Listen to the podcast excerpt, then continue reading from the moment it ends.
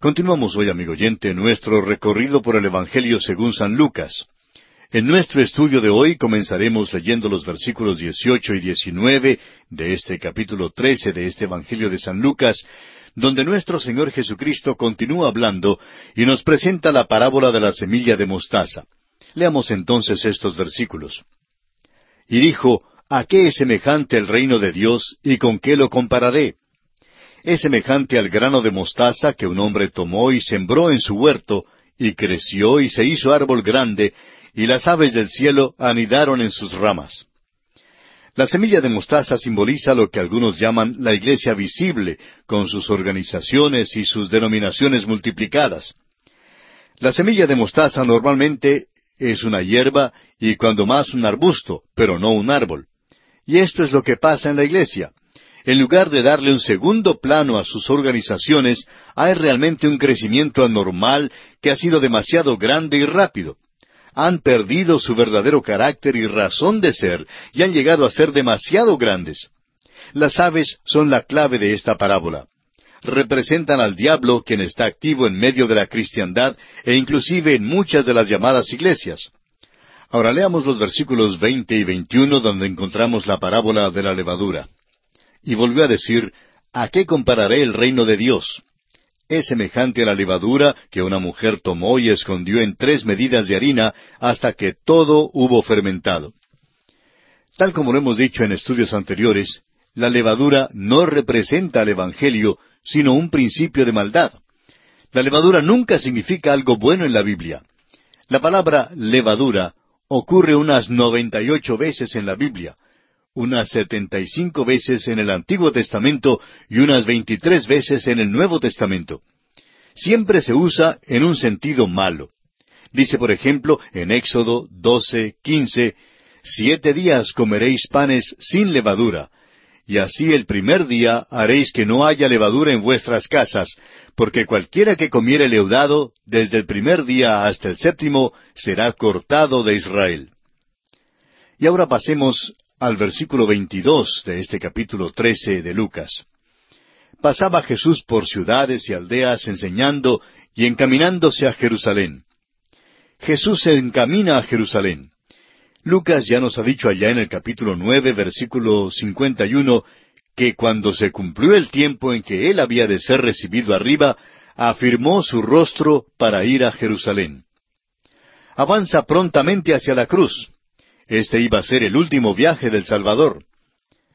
Y luego tenemos la parábola de la puerta estrecha y el lamento de Jesús sobre Jerusalén, que solo leeremos sin comentarios, ya que tratamos estos dos pasajes al estudiar los pasajes paralelos en el Evangelio según San Mateo. Leamos desde el versículo 23 hasta el 30 de Lucas capítulo 13. Y alguien le dijo, Señor, ¿son pocos los que se salvan? Y él les dijo, Esforzaos a entrar por la puerta angosta, porque os digo que muchos procurarán entrar y no podrán. Después que el padre de familia se haya levantado y cerrado la puerta, y estando fuera empecéis a llamar a la puerta diciendo, Señor, Señor, ábrenos, él respondiendo os dirá, No sé de dónde sois. Entonces comenzaréis a decir, Delante de ti hemos comido y bebido, y en nuestras plazas enseñaste. Pero os dirá, os digo que no sé de dónde sois. Apartaos de mí todos vosotros, hacedores de maldad. Allí será el llanto y el crujir de dientes cuando veáis a Abraham, a Isaac, a Jacob y a todos los profetas en el reino de Dios, y vosotros estéis excluidos. Porque vendrán del oriente y del occidente, del norte y del sur, y se sentarán a la mesa en el reino de Dios. Y aquí hay postreros que serán primeros, y primeros que serán postreros. Y acercándonos al final de este capítulo trece de Lucas, escuchemos a Jesús confirmar una vez más su determinación de ir a Jerusalén. Leamos entonces los versículos treinta y uno al treinta y tres, que dicen Aquel mismo día llegaron unos fariseos diciéndole Sal y vete de aquí, porque Herodes te quiere matar. Y les dijo Id y decida aquella zorra He aquí echo fuera demonios y hago curaciones hoy y mañana, y al tercer día termino mi obra. Sin embargo, es necesario que hoy y mañana y pasado mañana siga mi camino, porque no es posible que un profeta muera fuera de Jerusalén. Luego en el versículo 34 comienza el lamento de Jesús sobre Jerusalén hasta el versículo final de este capítulo 13 de Lucas. Jerusalén, Jerusalén, que matas a los profetas y apedreas a los que te son enviados.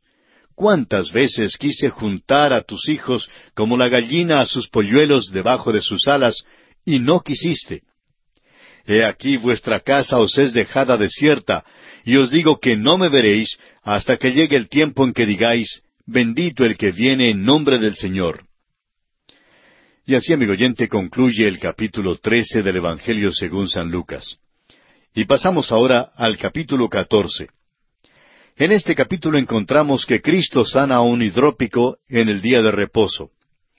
Enseña la humildad y el agasajar a los pobres, da la parábola de la gran cena, enseña lo que cuesta seguir a Cristo como discípulo y enseña en cuanto a la sal que ha perdido su sabor. Solo el doctor Lucas relata la ocasión cuando Jesús comió en casa de uno de los fariseos principales, donde les da al anfitrión y a los convidados una lección sobre la etiqueta en la parábola devastadora del convidado ambicioso. También hay dos parábolas más en este capítulo que no aparecen en ninguno de los otros evangelios. Son la edificación de una torre y la de un rey preparándose para hacer guerra. En este capítulo catorce Jesús cena de nuevo. Ya hemos visto un caso cuando Jesús cenó en casa de un fariseo. Allí una prostituta ungió sus pies. Había allí dos ejemplos extremos de la raza humana. El uno era fariseo y ella era prostituta. Él se consideraba de lo más elevado en su moralidad, mientras que ella había estado en las profundidades de la inmoralidad. Él era producto de la religión, mientras ella era producto de la vida del vicio. El fariseo se sentó mientras que ella permaneció en pie. El fariseo estaba ofendido por la presencia de esta prostituta y ella está turbada. Él es crítico y ella siente desdén hacia él. Ella llora. Él se siente superior y ella se siente inferior. Él es del alto rango de la sociedad, pero ella es del rango bajo. Él representa lo mejor, pero ella representa lo peor. Él era famoso, pero ella tenía mala fama. Él procedía de la mejor parte del pueblo, pero ella vino del barrio pobre. Sobre el nivel moral, él es mejor que esta mujer, y ninguno que lee esta historia dudará eso. El Señor, sin embargo, le perdonó mucho a ella. A quien le perdona mucho, ese amará mucho al Señor. La medida de su salvación, amigo oyente, es la medida de su pecado. Lo que usted piensa en cuanto a Cristo es lo que piensa de sí mismo como pecador. Si usted es un pecador pequeño, entonces necesita de un Salvador pequeño. Pero si usted se reconoce como un pecador destinado al infierno, entonces necesitará un Salvador con destino al cielo. Bueno, Jesús cena de nuevo y esta vez nos vamos a gozar. Leamos el primer versículo de este capítulo catorce de Lucas. Aconteció un día de reposo que habiendo entrado para comer en casa de un gobernante que era fariseo, éstos le acechaban. Tenemos que confesar que si un fariseo nos hubiera convidado a cenar en el día de reposo, hubiéramos rehusado ir. Este fariseo solo quería espiar al Señor. Este primer versículo provee el medio ambiente, el tono y el color de la situación. Fue el preludio antes de la cena lo que causó la tensión. Ahora el versículo dos dice, Y he aquí estaba delante de él un hombre hidrópico. Una trampa había sido puesta para atrapar al Señor. Creemos que este hombre había sido colocado allí premeditadamente para atrapar al Señor. Pero fíjese usted lo que el Señor hace. Leamos el versículo tres y la primera parte del versículo cuatro de este capítulo catorce de Lucas. Entonces Jesús habló a los intérpretes de la ley y a los fariseos, diciendo, ¿Es lícito sanar en el día de reposo? Mas ellos callaron. El Señor hizo una pregunta primero, pero ellos tuvieron miedo de responderle. Continuemos leyendo parte del versículo cuatro, como también el versículo cinco. Y él, tomándole, le sanó y le despidió. Y dirigiéndose a ellos dijo, ¿Quién de vosotros, si su asno o su buey cae en algún pozo, no lo sacará inmediatamente, aunque sea en día de reposo? Si alguno de esos pícaros en la presencia del Señor tuviera el neumático desinflado en el día de reposo, de seguro que lo habría compuesto y el Señor lo sabía. Ahora el versículo seis dice, y no le podían replicar a estas cosas. Este problema, pues, ha causado ya una situación algo tensa para la cena. Avancemos algo más, leyendo los versículos siete y ocho de Lucas capítulo catorce. Observando cómo escogían los primeros asientos a la mesa, refirió a los convidados una parábola, diciéndoles, Cuando fueres convidado por alguno a bodas, no te sientes en el primer lugar, no sea que otro más distinguido que tú esté convidado por él. Esta escena es muy rica. En aquel entonces no ponían tarjetas con los nombres de los invitados en la mesa. Las tarjetas deben haberse originado por alguna dama anfitriona que quiso proteger sus muebles, porque si usted no pone tarjetas en la mesa, pues habrá un tropel grande para tratar de obtener los mejores asientos. En esta ocasión, pues, cuando nuestro Señor cenó en la casa del fariseo, no había tarjetas. Cada uno de estos pícaros presentes habían criticado al Señor Jesucristo y cuando llegó la hora de la cena, cada uno corrió hacia el primer asiento. En aquellos días había cuatro asientos principales en la mesa. El primer asiento era de rango superior al cuarto asiento principal. Y todos querían sentarse en el primer asiento, pero es obvio que todos no podían sentarse allí. Esta parábola revela pues dos cosas. Primero, a los ricos les faltó la urbanidad. Y en segundo lugar, Cristo reprendió sus malos modales en la mesa. Cuando la cocinera anunció a la mesa, todos corrieron enseguida a la mesa. La mesa en aquel entonces era un mueble muy bajo y todos se recostaban a su alrededor. En cada lado había tres lugares donde se podía recostar. En una situación así, era el segundo asiento, o sea, el que ocupaba el lugar central, el que constituía el lugar de honor. En otras palabras, habría los asientos número uno, número dos y número tres en un lado, en el lado que consideraríamos como la cabeza de la mesa. El asiento número dos sería, pues, el lugar de mayor honor. Al otro lado de la mesa habría los asientos número cuatro, número cinco y número seis, y entre estos, el número cinco sería el lugar de honor.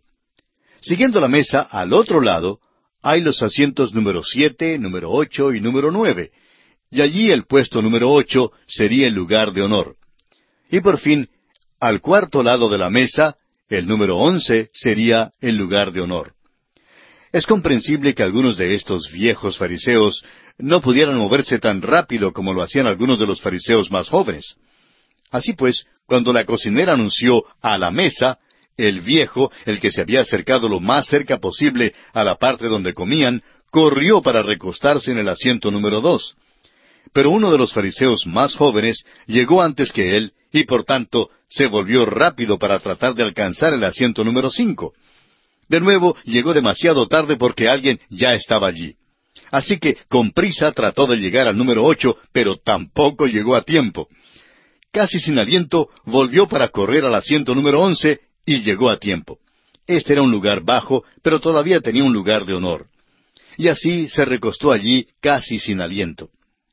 ¿Puede usted imaginarse, amigo oyente, lo cómico que debe haber sido observar a estos hombres corriendo lo más rápido posible para tratar de llegar a los lugares de honor? Ahora leamos los versículos nueve y diez de Lucas capítulo catorce.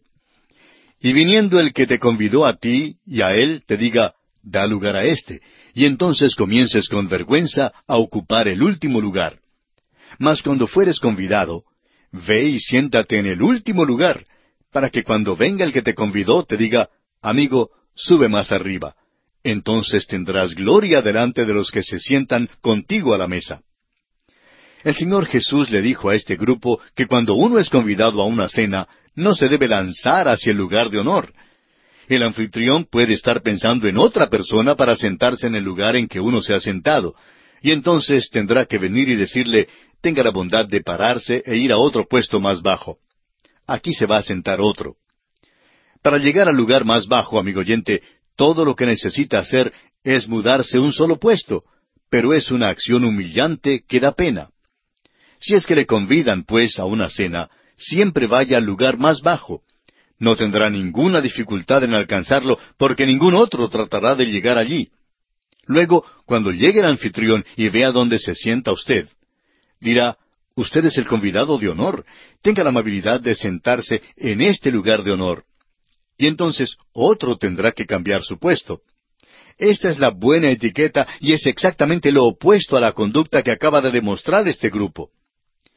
Nuestro Señor saca en claro un gran principio de este incidente.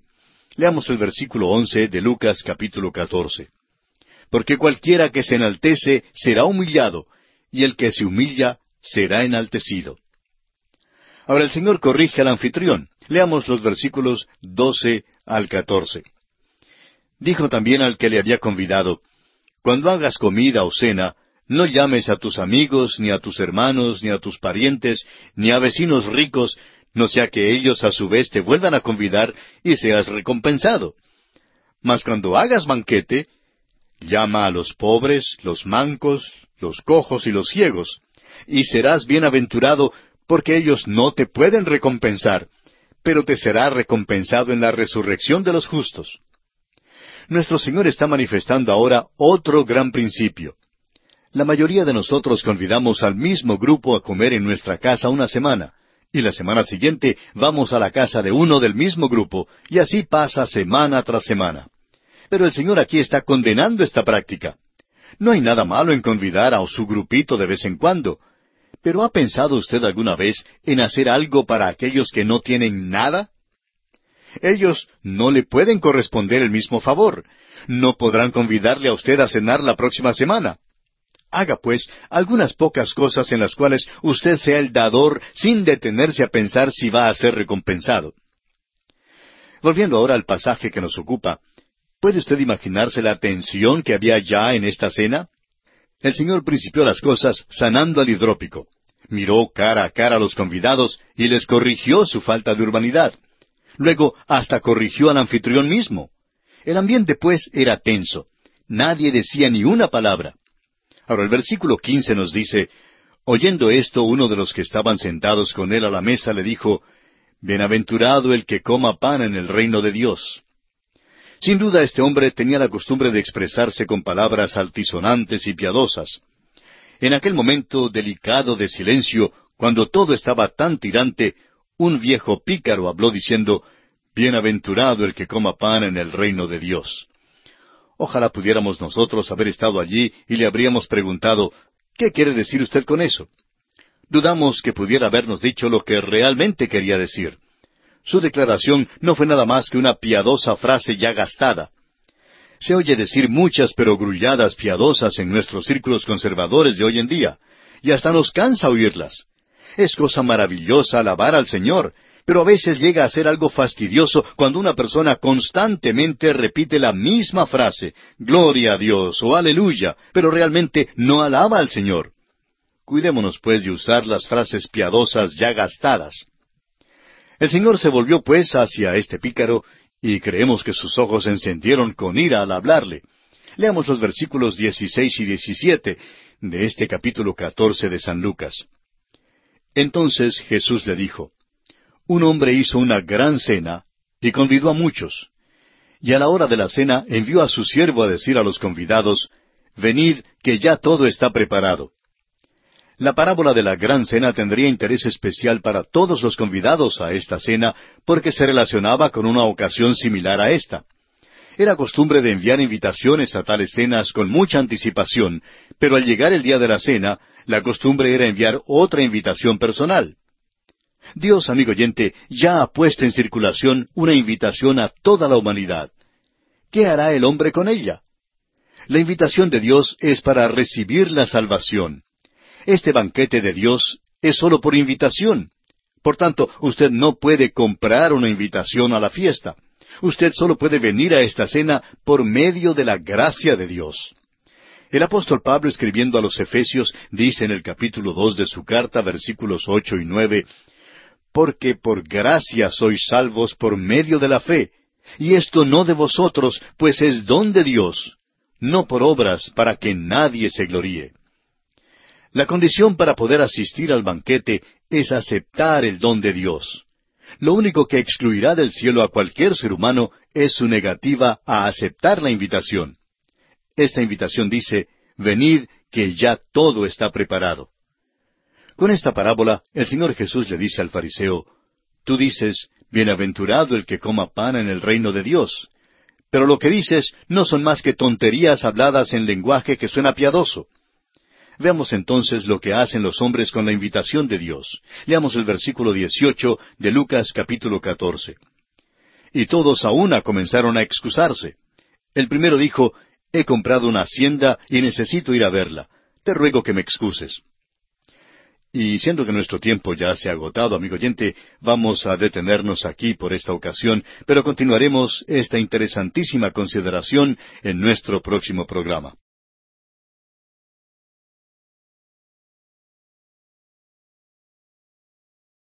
Continuamos hoy, amigo oyente, nuestro estudio del capítulo 14 del Evangelio según San Lucas. Y en nuestro programa anterior comenzamos a considerar la parábola de la gran cena, y dijimos que en medio de la tensión que ya había en la cena a la cual el Señor Jesús había sido invitado, uno de los fariseos que estaba a la mesa había levantado la voz y había dicho, Bienaventurado el que coma pan en el reino de Dios, de acuerdo con lo que encontramos en el versículo quince. Ahora, sin duda, este hombre tenía la costumbre de expresarse con palabras altisonantes y piadosas. Y en aquel momento delicado de silencio, cuando todo estaba tan tirante, él habló diciendo, Bienaventurado el que coma pan en el reino de Dios. Ahora dijimos que el Señor Jesús le había contestado precisamente con la parábola de la gran cena. Ahora, la parábola de la gran cena tendría interés especial para todos los convidados a la cena en la cual estaba el Señor participando, porque se relacionaba con una ocasión similar a esa. Era costumbre en aquellos días de enviar invitaciones a tales cenas con mucha anticipación. Pero al llegar el día de la cena, era también costumbre enviar otra invitación personal. Ahora dijimos que Dios ya ha puesto en circulación una invitación a toda la humanidad. Pero, ¿qué hará el hombre con esa invitación? La invitación de Dios es para recibir la salvación. Este banquete de Dios es sólo por invitación. Y usted, amigo oyente, no puede comprar una invitación a la fiesta. Usted solo puede venir a esa cena por medio de la gracia de Dios, como lo dice el apóstol Pablo escribiendo a los Efesios capítulo dos versículos ocho y nueve. Porque por gracia sois salvos por medio de la fe, y esto no de vosotros, pues es don de Dios, no por obras, para que nadie se gloríe. La condición para poder asistir al banquete es aceptar el don de Dios. Lo único que excluirá del cielo a cualquier ser humano es su negativa de aceptar la invitación. Ahora esta invitación dice, venid, que ya todo está preparado. Con esta parábola, el Señor Jesús le dice al fariseo que había hablado, Tú dices, bienaventurado el que coma pan en el reino de Dios. Pero lo que dices no son más que tonterías habladas en lenguaje que suena piadoso. Veamos pues lo que hacen los hombres con la invitación de Dios. Y vamos a leer una vez más el versículo 18 con el cual concluimos nuestra audición anterior. Dice el versículo 18 de San Lucas capítulo 14, Y todos a una comenzaron a excusarse. El primero dijo, He comprado una hacienda y necesito ir a verla. Te ruego que me excuses. Esto no era en realidad una razón válida para no asistir, sino más bien un pretexto de una persona que no quería asistir. Ninguno de los convidados se atrevió a decir la verdad, que no quería ir ni iría a la cena. Se cuenta que en cierta ocasión una maestra había preguntado a uno de sus alumnos que había estado ausente de la clase si había traído una excusa escrita firmada por sus padres por haber faltado. El niño contestó que no. Entonces, la maestra le pidió que trajera una excusa al día siguiente. La nota que trajo presentó una de las mejores excusas que haya oído. Decía así, la nieve tenía un espesor de cuarenta y cuatro centímetros y las piernas de Guillermito solamente tienen cuarenta y dos centímetros de largo, y por eso no pudo salir a la escuela. Bueno, en esta parábola los hombres que fueron convidados a esta cena dieron excusas para encubrir el hecho de que realmente no querían aceptar la invitación que habían recibido.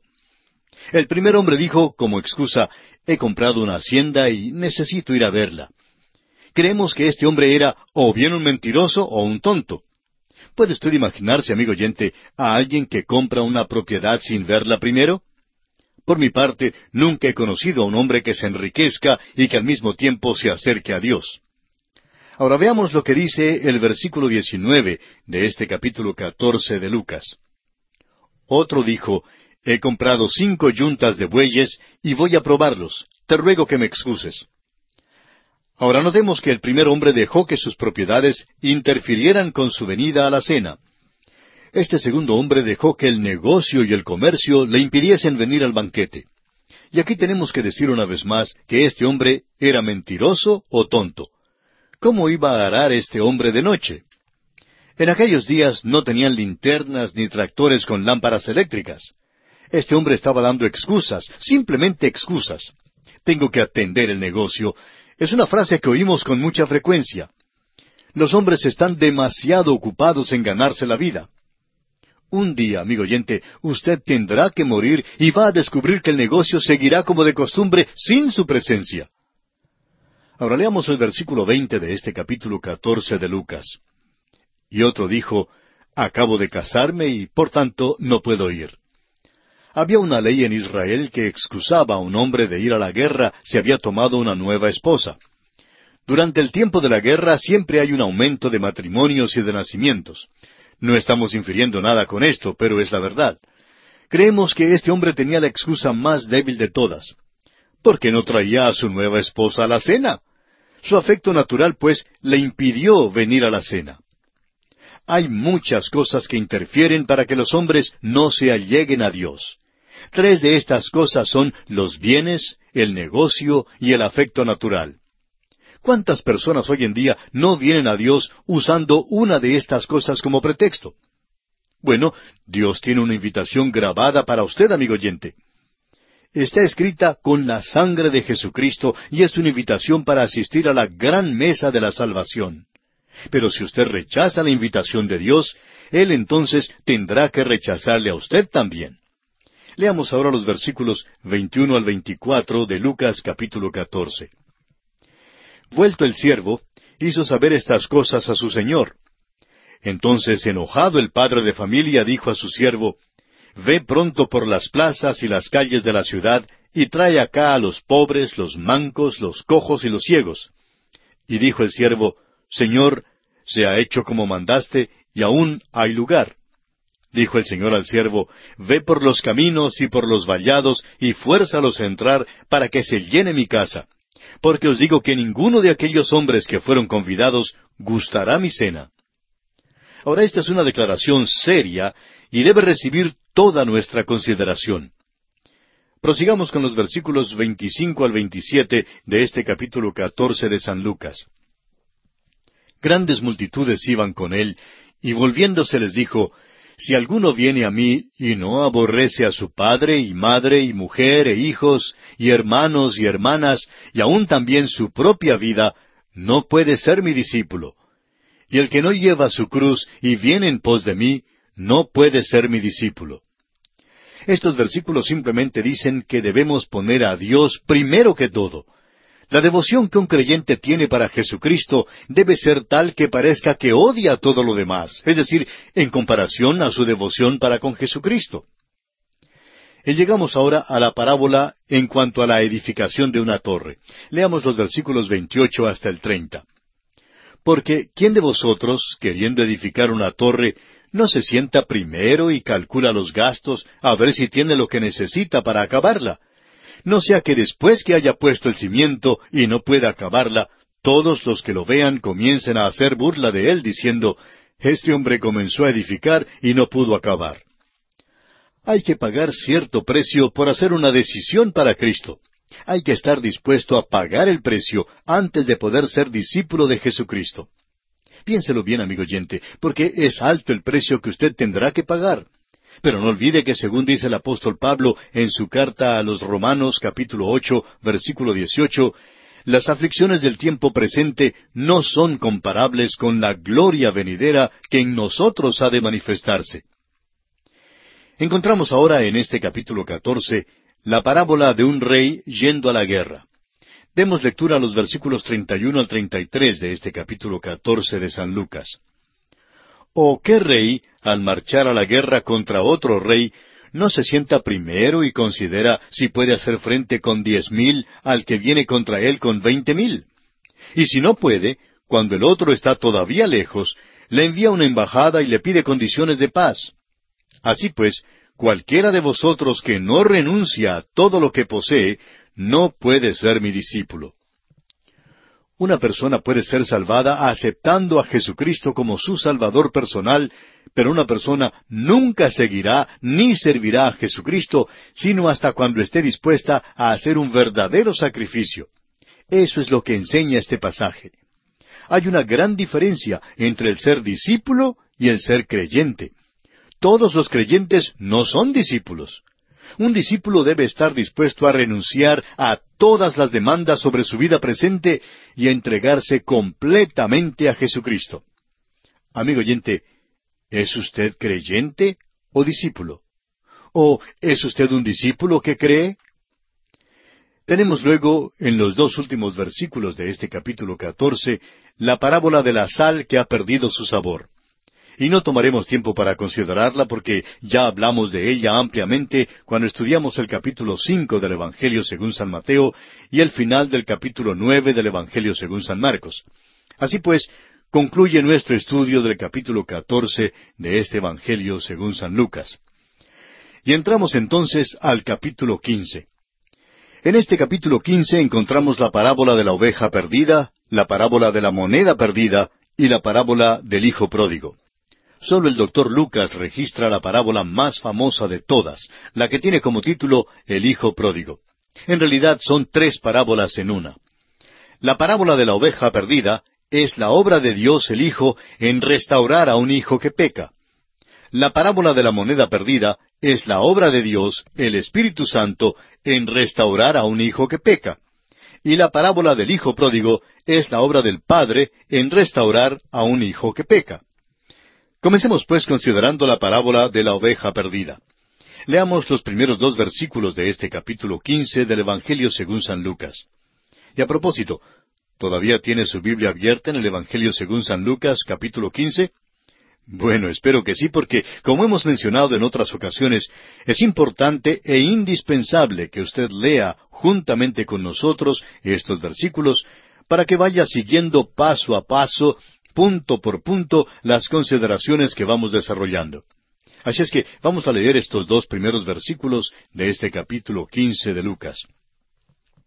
Se acercaban a Jesús todos los publicanos y pecadores para oírle, y los fariseos y los escribas murmuraban diciendo, Este a los pecadores recibe, y con ellos come.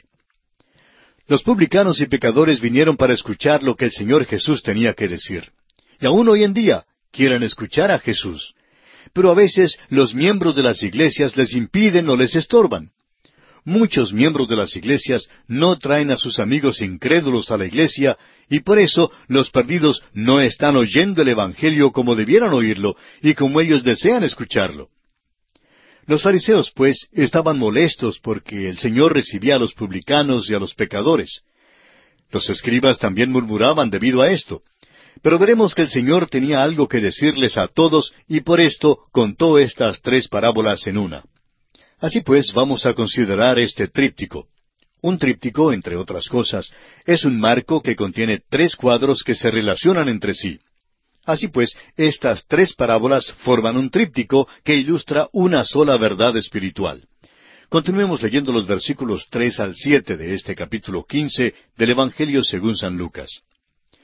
Entonces él les refirió esta parábola diciendo, ¿Qué hombre de vosotros, teniendo cien ovejas, si pierde una de ellas, no deja las noventa y nueve en el desierto, y va tras la que se perdió hasta encontrarla?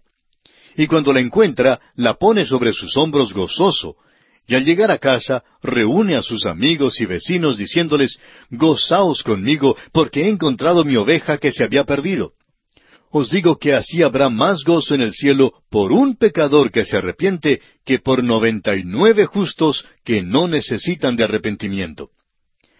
El pastor en esta parábola es el gran pastor, el Señor Jesucristo. Nosotros somos las ovejas. Este pastor tenía cien ovejas, pero una se perdió. Francamente, este sería un porcentaje bastante bueno de comenzar con cien y terminar con noventa y nueve.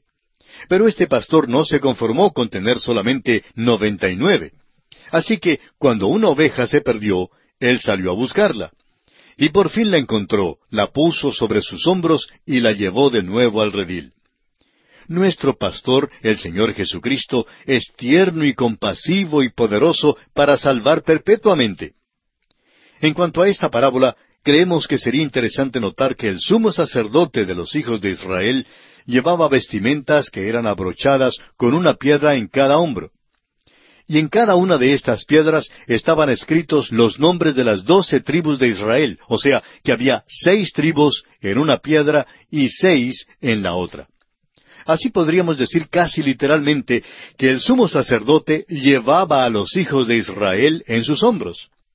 De igual manera, nuestro gran sumo sacerdote nos lleva a nosotros sobre sus hombros y por eso nunca nos perderemos. Cuando el buen pastor empieza con cien ovejas, siempre tendrá cien ovejas.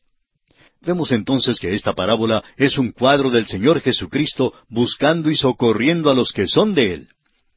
Pasamos ahora al segundo cuadro en este tríptico que estamos considerando. Se trata de la parábola de la moneda perdida y se encuentra en los versículos siguientes, o sea, en los versículos ocho al diez de este capítulo quince de San Lucas. Vamos a leerlos. ¿O qué mujer que tiene diez dragmas, si pierde una dragma, no enciende la lámpara y barre la casa y busca con diligencia hasta encontrarla? Y cuando la encuentra, reúne a sus amigas y vecinas diciendo, Gozaos conmigo, porque he encontrado la dragma que había perdido.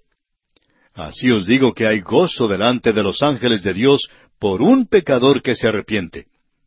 Esta parábola es un cuadro del Espíritu Santo cuyo ministerio es el de guardar a cada uno de los que pertenecen al novio. Cada uno de nosotros es precioso ante Él, y así como un buen administrador rinde una buena cuenta de cada moneda, así también el Espíritu Santo velará por la seguridad de cada uno de los que Él ha sellado.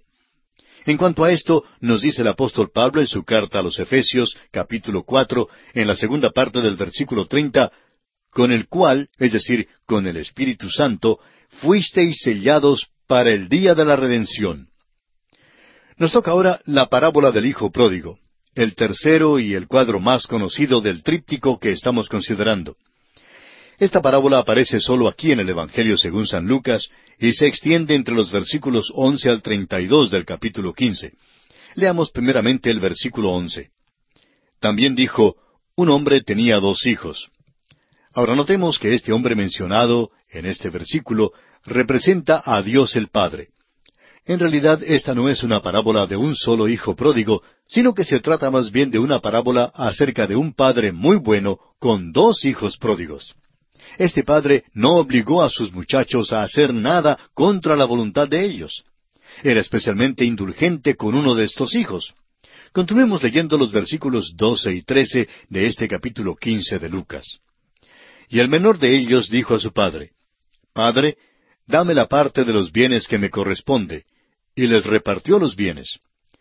No muchos días después, juntándolo todo el hijo menor, se fue lejos a una provincia apartada, y allí desperdició sus bienes viviendo perdidamente. El padre hizo tal como lo pidió el hijo y le dio su parte de los bienes. Poco tiempo después, el hijo decidió tomar su dinero y marcharse de la casa. El padre, por su parte, no obligó al muchacho a quedarse en casa contra su voluntad. Amigo oyente, a usted le es posible alejarse de Dios si esto es lo que usted quiere. Eso es cosa suya. Dios le ha dado libre albedrío al joven rico. Él vino al Señor Jesucristo, habló con él, pero se fue. Las escrituras nos dicen que el Señor le amó, aunque aquel joven rico no le siguió. De seguro que hay muchísimos hoy en día que dirían, vamos a cantar quince estrofas más de este himno para ver a este muchacho pasar adelante. Pero amigo oyente, no creemos que el Señor obra de esta manera. Si es su deseo, usted bien puede alejarse de Dios. El padre no obligó a este hijo a que se quedara en casa. Este muchacho quería salir de la casa. Era culpable de lo que el doctor Streeter llama el pecado de propincuidad. Esto simplemente significa que el muchacho pensaba que las cosas a mano no eran tan buenas como las cosas distantes. O sea que su pueblo natal no le parecía tan bueno, en cambio creía que los lugares lejanos podrían ser maravillosos. La tentación principal de todo pecado es su misterio. Y aquí vamos a detenernos por esta ocasión porque el tiempo se nos ha agotado. Continuaremos esta interesantísima consideración en nuestra próxima audición.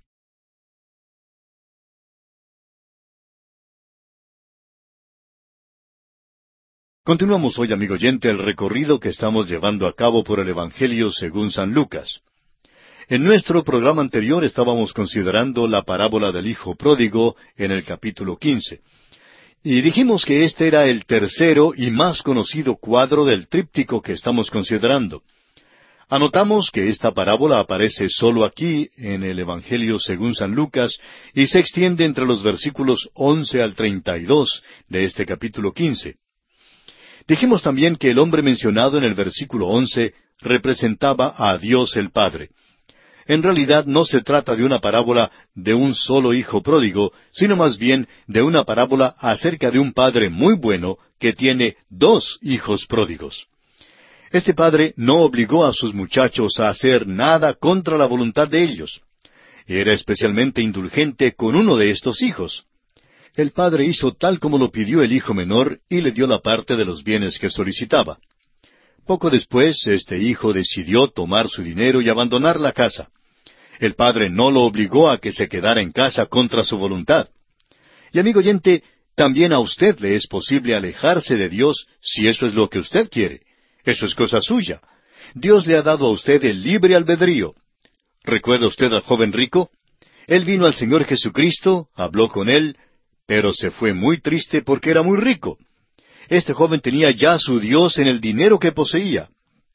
Las escrituras nos dicen que el Señor le amó aunque aquel joven rico no le siguió.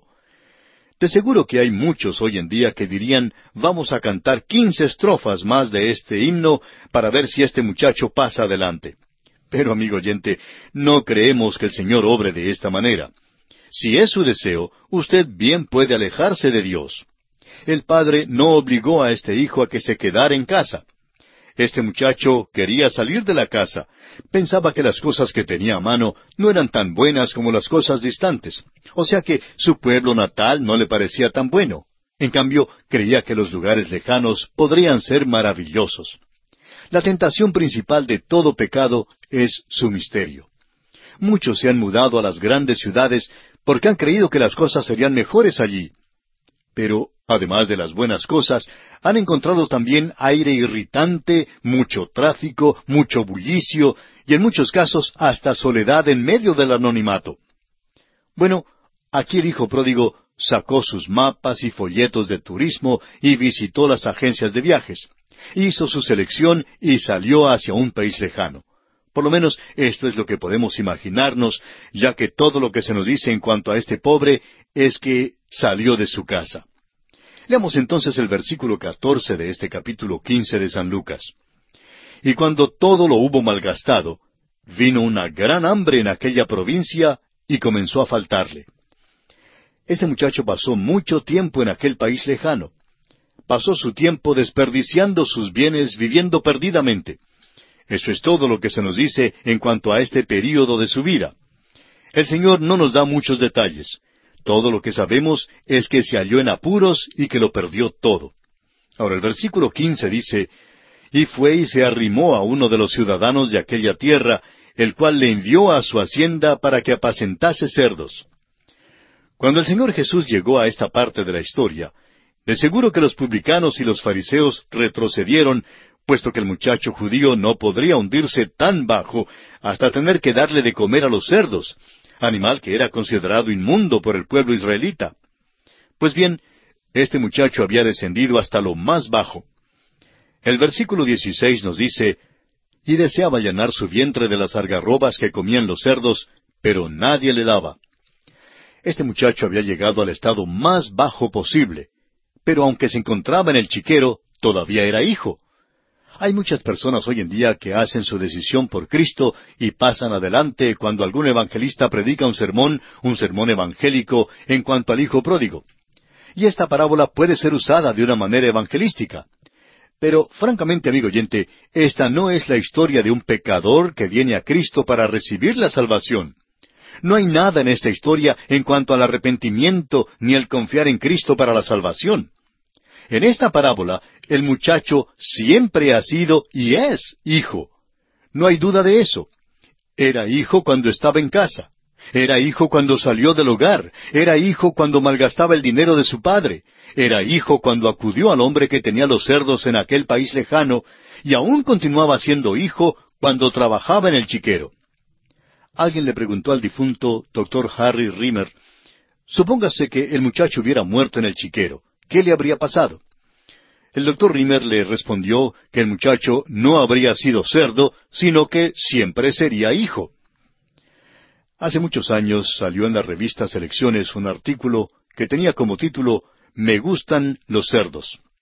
No sabemos en cuanto a esto, pero en el principio parece que el hijo pródigo hubiera escrito el artículo.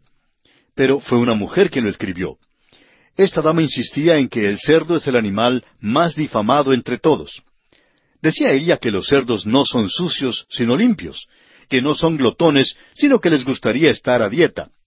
Pero a nuestro parecer, amigo oyente, esta dama no era la autoridad en cuanto a los cerdos, como bien pudo haberlo sido el hijo pródigo. Él tuvo que vivir con ellos y descubrió que en realidad sí son sucios. A él no le gustaba vivir en el chiquero porque aún allí todavía era hijo de su padre. Los cerdos son los únicos a quienes les gusta vivir en chiqueros. Ahora continuemos con el versículo 17 de San Lucas capítulo 15. Y volviendo en sí dijo, ¿Cuántos jornaleros en casa de mi padre tienen abundancia de pan, y yo aquí perezco de hambre? Este joven sabía que los siervos de su padre tenían lo suficiente para comer y de sobra. Sabía que él se estaba muriendo de hambre. Pero no nos olvidemos que aún en el chiquero pudo decir mi padre. De modo que se decidió y dijo, me levantaré e iré a mi padre. Ningún cerdo nunca jamás ha dicho o dirá eso. Ahora los versículos 18 y 19 dicen, me levantaré e iré a mi padre y le diré, Padre, he pecado contra el cielo y contra ti. Ya no soy digno de ser llamado tu hijo. Hazme como a uno de tus jornaleros. Él no era siervo, sino hijo. Durante todo ese tiempo continuó siendo hijo. Se cansó del chiquero, decidió que era un lugar para cerdos y no para hijos, y así se decidió a regresar a su casa. Y ahora llegamos a la parte conmovedora de la historia. ¿Qué hará el padre con este muchacho? Según la ley mosaica, ese muchacho podría haber sido lapidado. Busquemos lo que dice Deuteronomio capítulo 21, versículos 18 al 21. Espero que usted tenga su Biblia allí con usted y que esté siguiendo con nosotros paso a paso la lectura, porque como lo hemos dicho otras veces, es muy importante y provechoso para usted al continuar estos estudios. Esta porción, pues, de Deuteronomio dice, Si alguno tuviere un hijo contumaz y rebelde, que no obedeciera a la voz de su padre ni a la voz de su madre, y habiéndole castigado no les obedeciere, entonces lo tomarán su padre y su madre, y lo sacarán ante los ancianos de su ciudad y a la puerta del lugar donde viva, y dirán a los ancianos de la ciudad, Este nuestro hijo es contumaz y rebelde, no obedece a nuestra voz, es glotón y borracho. Entonces todos los hombres de su ciudad lo apedrearán y morirá. Así quitarás el mal de en medio de ti, y todo Israel oirá y temerá. Esto es pues lo que pudo haberle ocurrido a este muchacho según la ley mosaica. Pero continuemos con lo que el Señor Jesús dice aquí en el versículo veinte de este capítulo quince del Evangelio según San Lucas. Y levantándose, vino a su padre. Y cuando aún estaba lejos, lo vio su padre, y fue movido a misericordia, y corrió, y se echó sobre su cuello, y le besó. Ahora, ¿cuál fue la reacción del padre cuando vio a su hijo? ¿Corrió acaso para buscar un latiguillo para darle duro? ¿Cogió acaso algunas piedras para matarlo a pedradas? ¿Estaba enojado porque el muchacho había deshonrado su nombre y malgastado sus bienes viviendo perdidamente? No, amigo oyente, ninguna de estas cosas. El Señor continúa diciendo que fue movido a misericordia. Leamos los versículos 21 al 24 de este capítulo 15 de Lucas. Y el hijo le dijo, Padre, he pecado contra el cielo y contra ti, y ya no soy digno de ser llamado tu hijo. Pero el padre dijo a sus siervos, Sacad el mejor vestido y vestidle, y poned un anillo en su mano y calzado en sus pies, y traed el becerro gordo y matadlo, y comamos y hagamos fiesta, porque este mi hijo muerto era y ha revivido, se había perdido y es hallado. Y comenzaron a regocijarse. El padre le dio la bienvenida con los brazos abiertos. Este muchacho había estado en un país lejano y había conocido la verdadera miseria. Ahora que está de vuelta, comenzaron a regocijarse. El difunto doctor Jorge Hill expresó que comenzaron a regocijarse y la Biblia no dice que jamás hayan dejado de regocijarse. Claro, la situación del hogar simplemente se mejoró más y más. Cuando usted se halla en el centro de la voluntad de Dios y marchando bien con Él, amigo oyente, entonces disfrutará del mejor tiempo de su vida. Amigo cristiano que nos escucha, usted nunca se divertirá en un país lejano. En aquel país lejano, este muchacho derramó muchas lágrimas debido a sus dificultades, pero ahora en casa derramaba lágrimas de alegría. En la tierra lejana recibió bofetadas y golpes y sufrimiento, pero en casa recibió besos. Se tuvo que vestir con trapos en el país lejano, pero en casa le pusieron el mejor vestido y un anillo en su mano. Tuvo que acostumbrarse a comer las algarrobas que comían los cerdos, pero ahora su porción es el becerro gordo. Su ayuno se cambió en banquete. Lejos de la casa era mendigo, pero ahora disfruta de un buen banquete. No había nada sino un tragamonedas en aquel país lejano, pero ahora en casa hay solo gozo.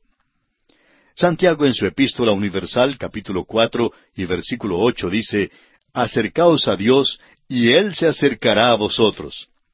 Esta es la historia de un joven que se fugó de Dios, pero quien más tarde regresó. Volvió por la senda de la confesión. El padre ni aun dejó que terminara de decir su confesión. Lo recibió con los brazos abiertos. Esta es la manera en que un hijo de Dios vuelve a su padre. Pero hay otro hijo pródigo en esta parábola. Lo encontramos aquí en los versículos 25 al 32 de este capítulo 15 de San Lucas. Y su hijo mayor estaba en el campo, y cuando vino y llegó cerca de la casa, oyó la música y las danzas, y llamando a uno de los criados le preguntó qué era aquello. Él le dijo, Tu hermano ha venido, y tu padre ha hecho matar el becerro gordo por haberle recibido bueno y sano. Entonces se enojó y no quería entrar. Salió por tanto su padre y le rogaba que entrase. Mas él respondiendo dijo al padre, He aquí tantos años te sirvo, no habiéndote desobedecido jamás, y nunca me has dado ni un cabrito para gozarme con mis amigos. Pero cuando vino este tu hijo, que ha consumido tus bienes con rameras, has hecho matar para él el becerro gordo. Él entonces le dijo, Hijo, tú siempre estás conmigo, y todas mis cosas son tuyas. Mas era necesario hacer fiesta y regocijarnos, porque este tu hermano era muerto y ha revivido, se había perdido y es hallado. Escucha el muchacho, qué lamentador y quejoso que es. Creemos que este es el verdadero hijo pródigo. Se enojó cuando oyó que su hermano había regresado y que se había preparado una fiesta en su honor. No quería ni siquiera entrar ni juntarse con los demás en el banquete. Su padre salió entonces y le suplicó al hijo que entrara al banquete, que viniera. Hay muchos cristianos hoy en día que no viven en un país lejano, tratan de vivir para Dios, pero hablando espiritualmente son tan pobres. Ahora, ¿por qué? Han sido bendecidos con toda bendición espiritual, pero no se agarran de ella y no la hacen suya. Dios dice, todas mis cosas son tuyas. Nuestro Padre Celestial es rico en bendiciones espirituales y son nuestras, pero Él no nos obligará a recibirlas. Es necesario extender nuestra mano para poder obtenerlas. La historia termina con el hijo mayor quedándose fuera de la comunión con su padre. El padre, sin embargo, mantuvo siempre muy abierta la puerta de la comunión. Hace años el doctor Chadwick hizo la declaración de que había un tercer hijo en la parábola del hijo pródigo. El hijo menor angustió al padre. El hijo mayor se quedó fuera de la comunión. Y el tercer hijo es quien contó la parábola. Él era Jesucristo, el Hijo de Dios. Él es el Hijo ideal, sin pecado. Vino a un país lejano, no para fugarse, sino para hacer la bendita voluntad de su Padre. Él no pasó su vida viviendo perdidamente, sino que vino para morir como un sacrificio. No fue un hijo pródigo, sino un príncipe de paz que derramó su sangre por los pecados del mundo. No era un hijo descarriado, sino un sacrificio voluntario. Él dice en Juan 1.12, Mas a todos los que le recibieron, a los que creen en su nombre, les dio potestad de ser hechos hijos de Dios. La salvación viene a aquellos que simplemente creen en su nombre. Si usted, amigo oyente, es el hijo que salió a un país lejano, puede regresar al Padre. El apóstol Juan en su primera carta universal, capítulo uno, versículo nueve, dice, Si confesamos nuestros pecados, Él es fiel y justo para perdonar nuestros pecados y limpiarnos de toda maldad. Quizá usted sea como el hijo mayor que se quedó fuera de la comunión. Él se enojó porque creía que estaba sirviendo a Dios. Él dijo que nunca había violado los mandamientos de su padre, pero tampoco había gozado de una fiesta con sus amigos. Pero el padre le dijo, Todas mis cosas son tuyas. Cuán maravilloso es tener un padre como este. Amigo oyente, si usted nunca ha confiado en Jesucristo como su Salvador, usted no es hijo de este Padre solo puede llegar a ser hijo mediante la confianza y la fe depositada en Cristo Jesús, quien murió por usted en la cruz del Calvario. Si usted acepta a Cristo Jesús ahora mismo y viene a Él, Él será su Padre y nunca le abandonará. Si se aleja de Él y vuelve otro día, Él estará esperándole para darle la bienvenida. Él es un Salvador y un Dios maravilloso. Y así, amigo oyente, concluimos nuestro estudio del capítulo quince del Evangelio según San Lucas. Y llegamos ahora al capítulo dieciséis. Y aunque no nos queda mucho tiempo, quisiera hacer algunas observaciones en cuanto a este capítulo dieciséis que comenzaremos a estudiar en nuestra próxima audición. En este capítulo dieciséis, pues, encontraremos la parábola del mayordomo infiel. También Cristo reprende la hipocresía de los fariseos codiciosos. Y finalmente tenemos la historia del rico glotón y Lázaro el mendigo. Hay dos parábolas aquí que no se encuentran en ninguna otra parte de la Biblia. Viendo la parábola del mayordomo que se sirvió de su puesto para adelantar sus propios fines egoístas, notamos que es una parábola que ilustra por contraste. Los hijos de este mundo son vivos y deshonestos en cuanto al uso del dinero. Lo emplean para sus propios fines egoístas. En contraste, los hijos de la luz no ejercen el mismo juicio en el uso del dinero para la causa de Cristo en el mundo. La segunda parábola, la parábola del rico y Lázaro, en realidad no es una parábola, sino un suceso real.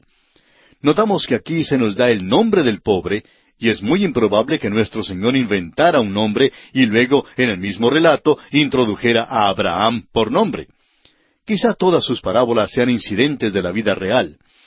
Nuestro Señor, pues, sigue a estos dos hombres desde esta vida a través de las puertas de la muerte y da entonces un vistazo desde el otro lado después de la muerte. El capítulo 16 de San Lucas comienza con la parábola del mayordomo infiel, una parábola que ha sido muy mal entendida y quizás sea debido a que a primera vista parece que nuestro Señor está alabando a un ladrón. Por eso deseamos dejar establecido aquí de una vez por todas que sin lugar a dudas este mayordomo era un ladrón cabal. Se da por descontado muchas veces que cualquiera que el Señor Jesús mencione en una de sus parábolas tiene que ser un héroe y un ejemplo de carácter más noble. Bueno, si eso es lo que usted supone, amigo oyente, pues prepárese para cambiar de idea porque si no lo hace tendrá dificultades con esta parábola. Así es que esto es lo que estudiaremos en nuestro próximo programa al entrar en la consideración del capítulo 16 del Evangelio según San Lucas.